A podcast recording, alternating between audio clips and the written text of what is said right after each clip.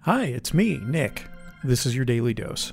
I often have trouble seeing the forest for the trees, as evidenced in this episode. Luckily, I started a job at a place with plenty of trees, but no forest. I actually, I think I'm still having trouble with this concept. Enjoy the episode. One of the things I look back and I, I guess regret to an extent is growing up in Daytona. So my family came down when I was born to Daytona Beach, Ormond Beach, uh, that area. And a lot of the Greeks who moved down there either opened gift shops or restaurants. You keep track of the Greeks in the places that you go. You have to know where all the Greeks are at any given time. You should always know. Like when you walk in a room, there's two things you should know. Where the exit is, the yeah. closest exit in case you need to escape, and who in the room is a Greek, and where they are at any given time. Wow. I, yeah. This is not something I had considered before. It was a very tight-knit community. Yeah. So it was all of us together. We all went to church together. We all did all that stuff. So the thing about the gift shops were I could never see them as anything other than gift shops. Mm. So looking back at it now, you know, forty odd years later, um, I'm just thinking about what could have been there, right? Mm. Like that could have been a really cool coffee shop. That could, you know, it still could be. We still have them, some of yeah. them in the family. And so there's still the opportunity, I guess, to convert them if the sea levels don't rise and eventually destroy this, them all. Uh, but, you know, it never occurred to me that it could be anything other than a gift shop. Wow. And I'm working now, and just as the, the perfect um, example of this, I'm working at a place called The Heavy, yeah, which is the old Lombardi seafood market. So it's got the coolers, it's got everything else, and they've converted everything into a shop.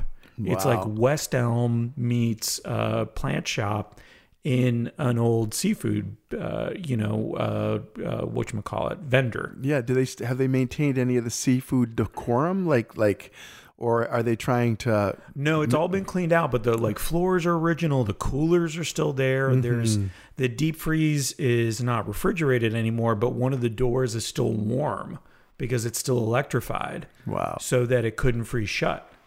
Interesting. So it's like a yeah. re- rebirth of the space. Yeah. And so talking to somebody who does a lot of environmental reporting, a friend of mine who's a writer here locally, she was like, "This is the greenest way to use a building.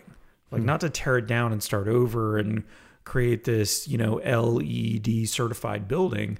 It's just to reuse the space." Yeah. I have, I have a couple of clients that are uh, green architects, and a great deal of their work is in rehabbing and adjusting existing space to make it greener and to make it more ecologically friendly yep. and less toxic to its participants. And there's a lot of stuff. It's a, it's some pretty heavy science inside of that, but there's also a great argument that it's worth the money they need to invest in the space to make them that. And you're, you're talking about an environment where you've got plants, right? So greener yeah. literally uh, is a better thing. And I would assume that, you know, your your gang is interested in the survival of the planet as, as much, if not more than anyone. There are a few uh, tree huggers there, literally and hmm. figuratively. I'm a tree hugger. You a yeah. tree hugger? Uh, yeah. I love trees. Yeah. I really, I love trees too much. I am like, kiss them with an open mouth, love trees. You make I, out with trees. I have. I'm uh, not proud of it. I'm not. I don't do it in public, but if I can steal a kiss from a tree, are you kidding me? You should come by the store. I tell you what, uh, I'm going to be a serial plant molester in your store. They're going to be like, "I'm sorry, you're going to have to leave, sir. Can you stop flashing the plants?" Did you get that? You're going to have to leave. Get it? It's plant jokes all oh, around. Oh, boy. Wow. I feel like maybe I shared a little too much about my love for trees. Still, don't judge me. We all need to be into something. I'm into trees. Like, really into trees. Mmm, trees. I can smell them. And they create oxygen, people. Do you like breathing? I like breathing. And trees. Okay, I'm heading to Nick's plant store to make some new friends. We'll catch you next time.